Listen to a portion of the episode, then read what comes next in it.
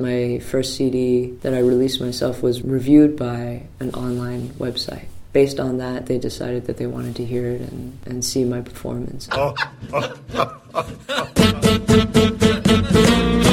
Kultur, Viertelstunde. Die Podcast-Reihe von www.kulturwoche.at.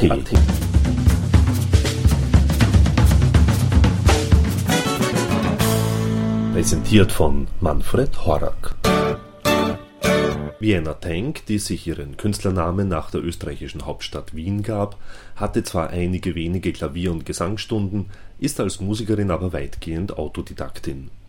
Die Tochter amerikanisch-chinesischer Eltern entdeckte das Klavier im Alter von fünf Jahren für sich und begann wenig später, selbst kleine Lieder zu erfinden. Ihre musikalischen Ambitionen gab sie auch später nicht auf und verfasste neben ihrem Studium der Informatik an der Stanford University weiter eigene Songs. Im Jahr 2001 veröffentlichte Vienna Tank ihre Songs auf der selbstproduzierten CD Waking Hour. Ein daraufhin zustande gekommener Vertrag mit dem Plattenlabel Wirt Records veranlasste sie, ihre Arbeit aufzugeben und professionell als Musikerin zu arbeiten. Ein Auftritt bei der David Letterman Show machte sie überregional bekannt, so dass sie als Support von Joan Baez, Joan Osborne, Sean Colvin und den Indigo Girls auftreten konnte. Nach Warm Strangers und Dreaming Through the Noise erscheint nun ihr Album Inland Territory, das auch der Anlass zum Interview bot. Wir sprachen dabei über ihre politischen Ambitionen und über ihre musikalische Verwirklichung, aber auch über ihre ursprüngliche Idee, von Wien aus eine Musikerkarriere zu starten und Vienna Tang erzählte, warum Online-Medien so wichtig sind und welchen Einfluss Rap und Hip-Hop auf ihre Musik, dieser Melange aus Folk, Jazz und Country ausübt. Somit gleich mal Ton ab für Vienna Tang.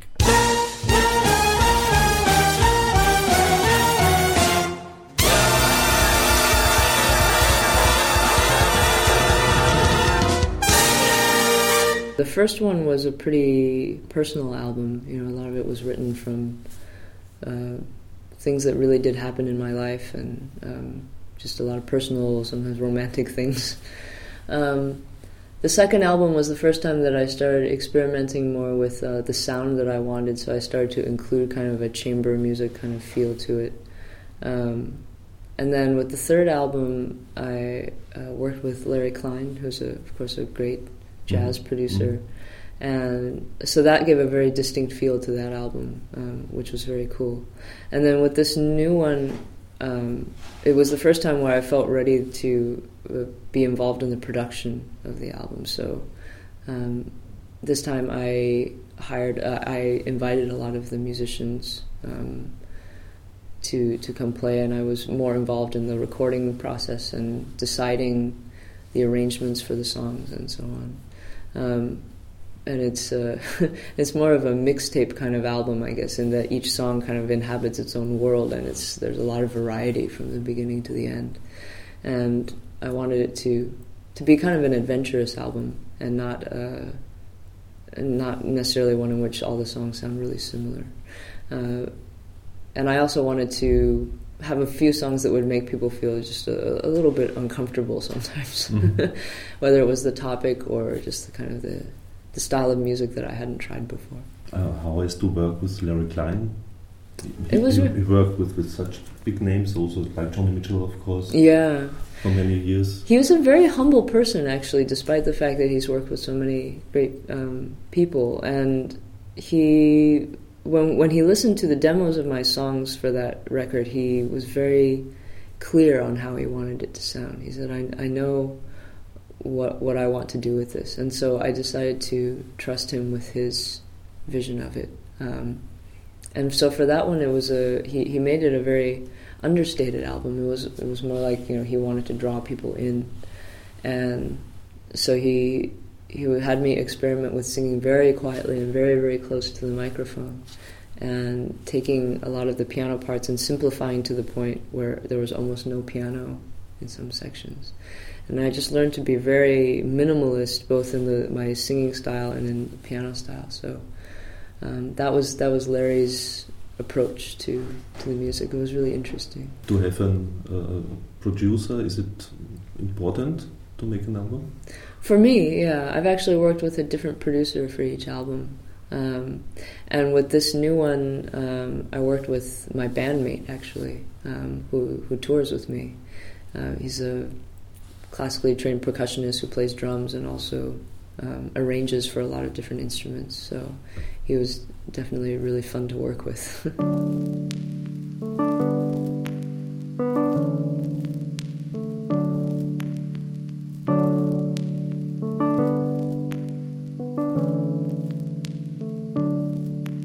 I never really enjoyed politics very much, but like so many other people, I got caught up in this election. Um, beginning with, of course, you know Hillary Clinton and Barack Obama, and then the election of Barack Obama.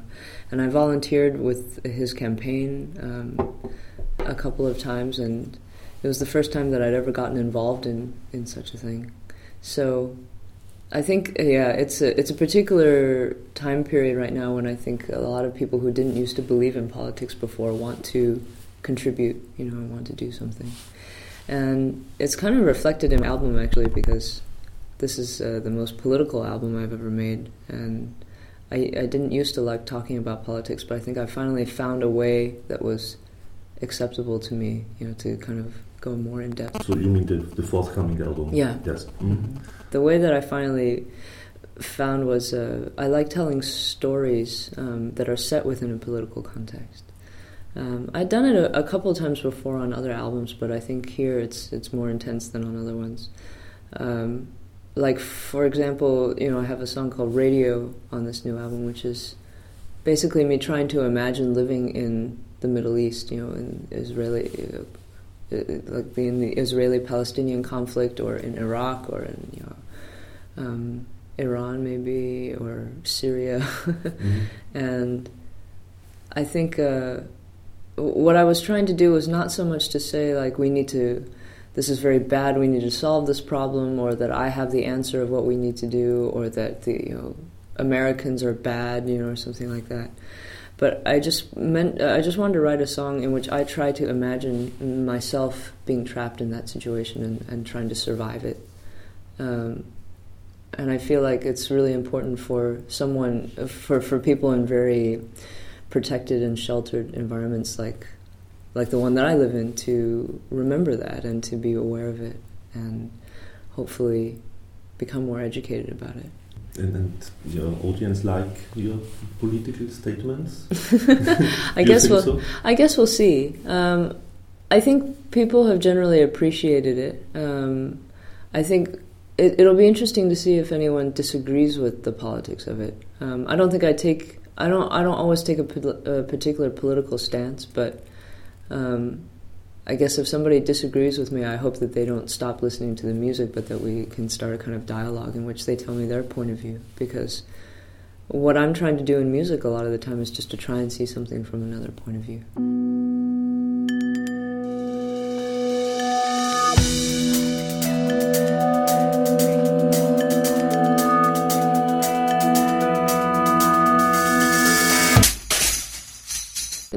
Don't think people were afraid of uh, of being censored, um, and I also do, I, I, think that people were creating songs in protest of Bush. Maybe they were less well known.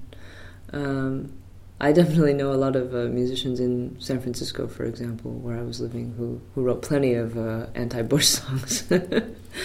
um, and songs against you know the war in Iraq and so on yeah, I guess it's it's hard to say like whether there were people who didn't speak up as much as they should have. Um, I'm not really in a position to say because I, I, I don't really speak up in that way in general. Um, I, I, don't write protest music. I mostly write music that is um, kind of a storytelling style, and so there were a few things that I would write about that uh, that I guess were uh, on the other side of the debate from where the Bush administration would be. Like on my last album, I wrote a song called City Hall about gay marriage, and um, I wrote a song about the tragedy of Hurricane Katrina and how um, it took so long for some kind of organized help to arrive, and you know that that it's still uh, a, an issue. So in that sense, I guess um, I have written about it, but maybe it was. Uh, in a really subtle way or almost too subtle. And maybe there was a lot of art being made along those lines so that it didn't seem like there was a protest, but just a lot of art being made in response to it. Do you think um, have to have a musician political voice too? I don't think so. I don't think that it's necessary for every artist to have a political stance or to be politically or to be very political in their music. Um, I would say that in general, it's important for every person to have some curiosity about politics and about history, um, because even if uh, even if we're only one person in a democratic kind of environment, uh, in a democratic kind of system, we still are responsible for a lot of the things that our government does, and we're responsible for kind of the direction that our society goes in. So, just for everybody to kind of know what's happening in, around the world and to um, be willing and open to have discussions about it, I think is uh, really, really important for uh, the whole government's accountable for doing the right thing. So you have also some songs in Mandarin once in a while, oh, yeah. yeah. um, you learned some from your mother? Yeah, my parents are both from Taiwan, and so uh, when I was a young child, we spoke mostly Chinese in the house, and now we don't really speak any. But um, so I, I, speak a little bit of Chinese, and once in a while, I try to sing Chinese songs that my parents taught me.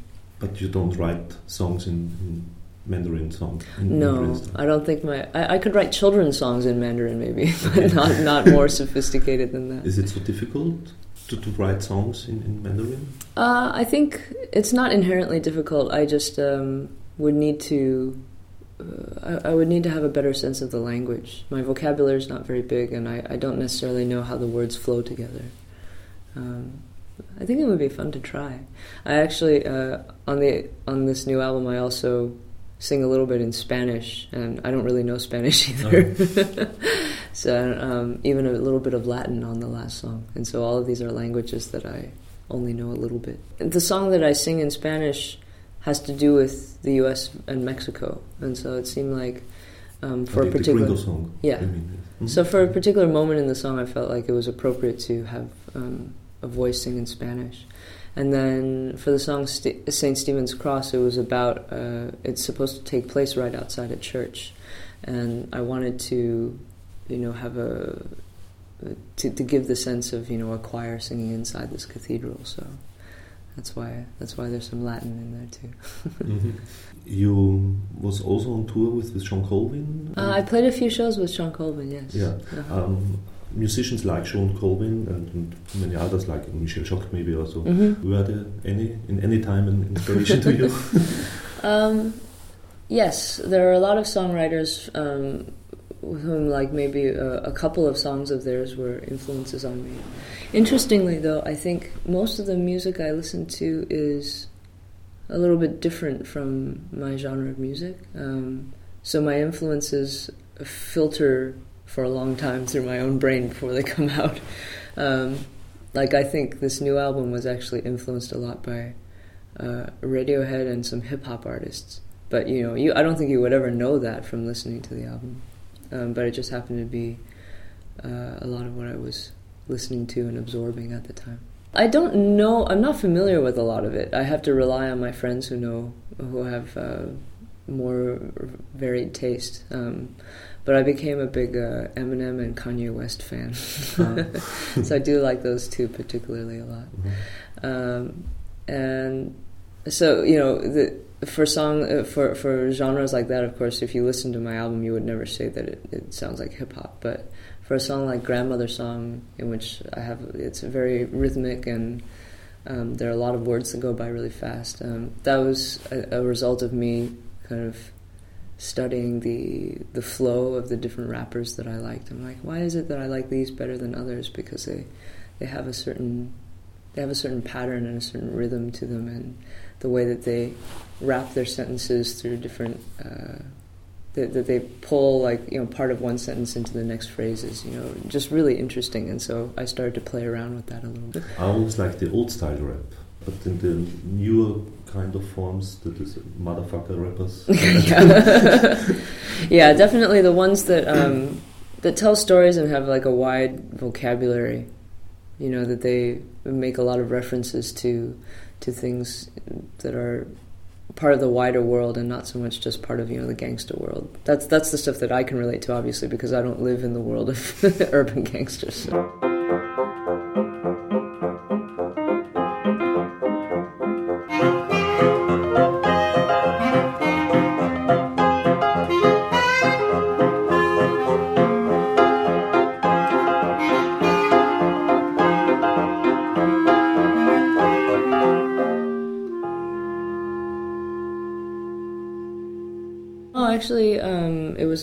Private piano teacher uh-huh. um, that I had for, I guess, 12 years, um, from when I was five to when I was 17 years old. And after that, uh, most of it was just me uh, songwriting and kind of playing on my own. Oh. So you learned also the songwriting by your own? Pretty much. Um, I had a lot of help from my piano teacher, actually. Uh-huh. He was primarily a classical piano teacher, but he also was a jazz pianist. So he taught me some jazz theory. Mm, I think and this the, is very helpful. Yeah, very, very yeah. helpful. And the most helpful thing he ever did was uh, he noticed that I was interested in songwriting, in mm. pop music. So he actually had me listen to recordings of songs, and then just based on the recording, he would have me write a piano arrangement. So he taught me to listen to the bass line of a song, to the to learn how to hear the chord changes, um, how to do voicings on the piano that um, could create an interesting arrangement of something. And it was a very difficult exercise at first. It was really frustrating.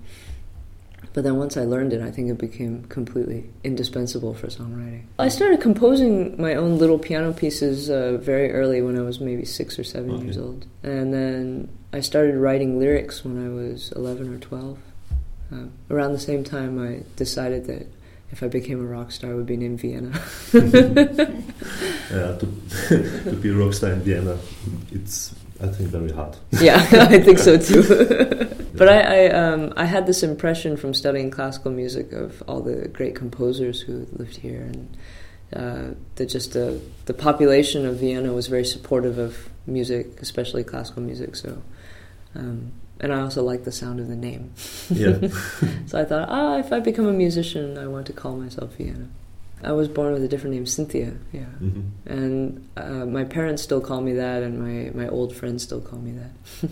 I've actually only gotten to visit a, a, few times, and I've really enjoyed it when I've been here. Um, but uh, I guess the, the Vienna that I imagine is, of course, anchored in the 19th century. So that's the way that I imagine it, with the uh, the aristocracy, with their salons, and you know, going to the big concert halls and. Uh, you know this, the royal families commissioning compositions from great composers and you know Beethoven being very difficult and moving from apartment to apartment and all that.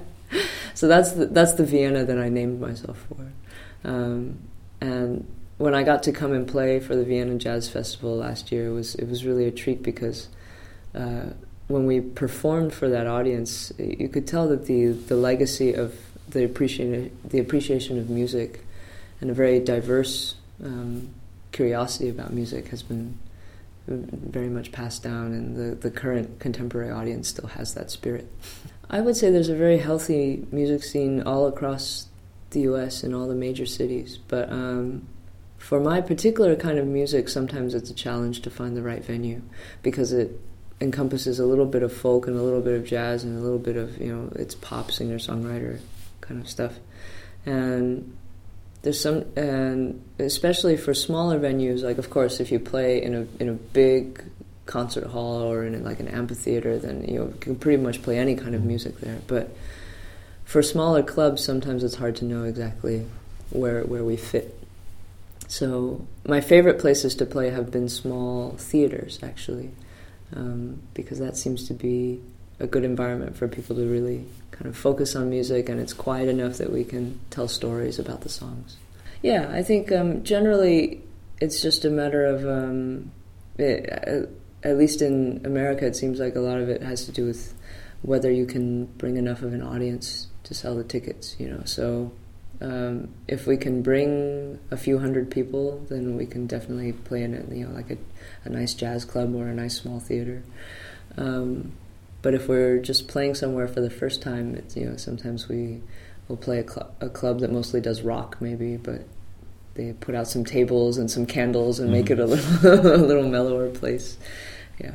Um, have you also played uh, once in the, at the Newport Folk Festival? No, I got to play another folk festival called the Falcon Ridge Folk Festival, oh, okay. um, but not not Newport yet. That would be uh-huh. fun. Um, as I've been there, I've seen then um, Dar Williams mm-hmm. and, and uh, Richard Shindell. Oh and, yeah. And people like them. Mm-hmm. Um, are you connected to them? Is there a network between you and, and such musicians? Uh, to a certain extent, yeah. I think that after we've been kind of playing the same the same circuit or the same kind of uh, to the similar audiences, we start to become aware of each other. Like um, I played a concert with Dar Williams one time, and um, I've met her a few other times at different festivals, and then Richard Shindell as well, and Lucy Kaplansky, mm-hmm. and Shawn Colvin, and uh, what's it, Joan Osborne. Mm-hmm.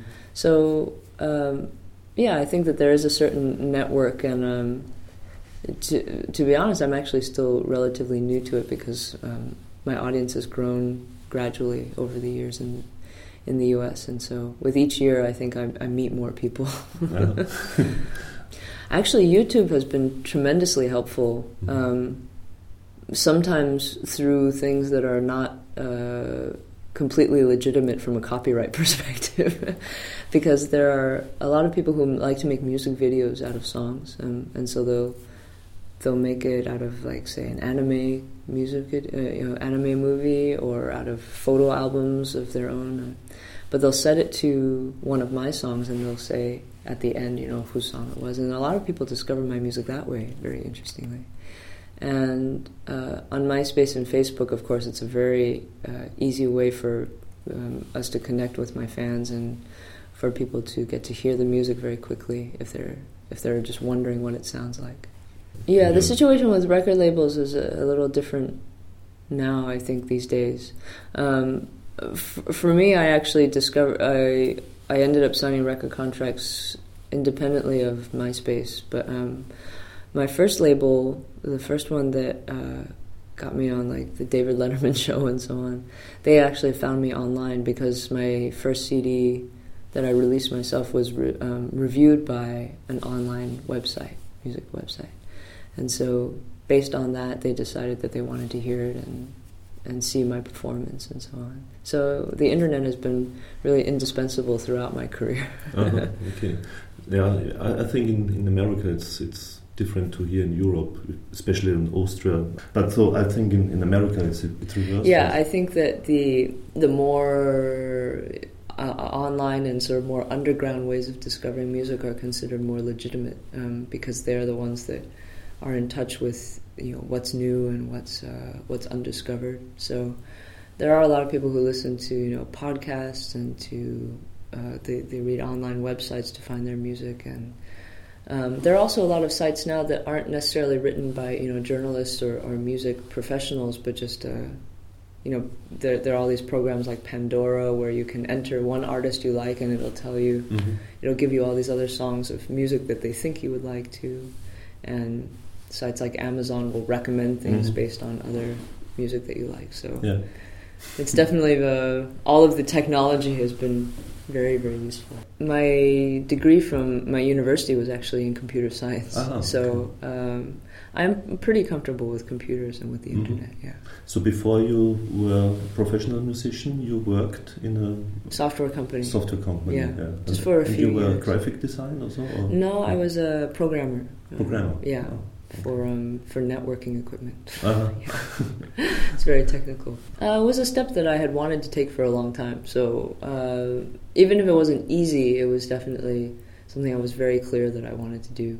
Um, even when I was working, when I was interviewing for the job of software engineer, I I was thinking to myself that I I need to leave enough time to pursue music because in a few years I'm going to be leaving to to try and make it as a musician. So, so, was it for you always clear to become once a professional musician? No, it was a it was a long process. When I when I entered the university, I wasn't sure um, because I had another dream of being a medical doctor. I Uh-huh. wanted to be a surgeon or a um, pediatrician. So uh, I had to change my mind about that. And once I decided that, I thought, yeah, I think the the really important thing for me um, and the thing that I might be have the most talent at is maybe music. And at that point, I had no idea how one became a professional musician. So I thought maybe I should study something more practical, and that'll buy me some time. Thank you, and good night.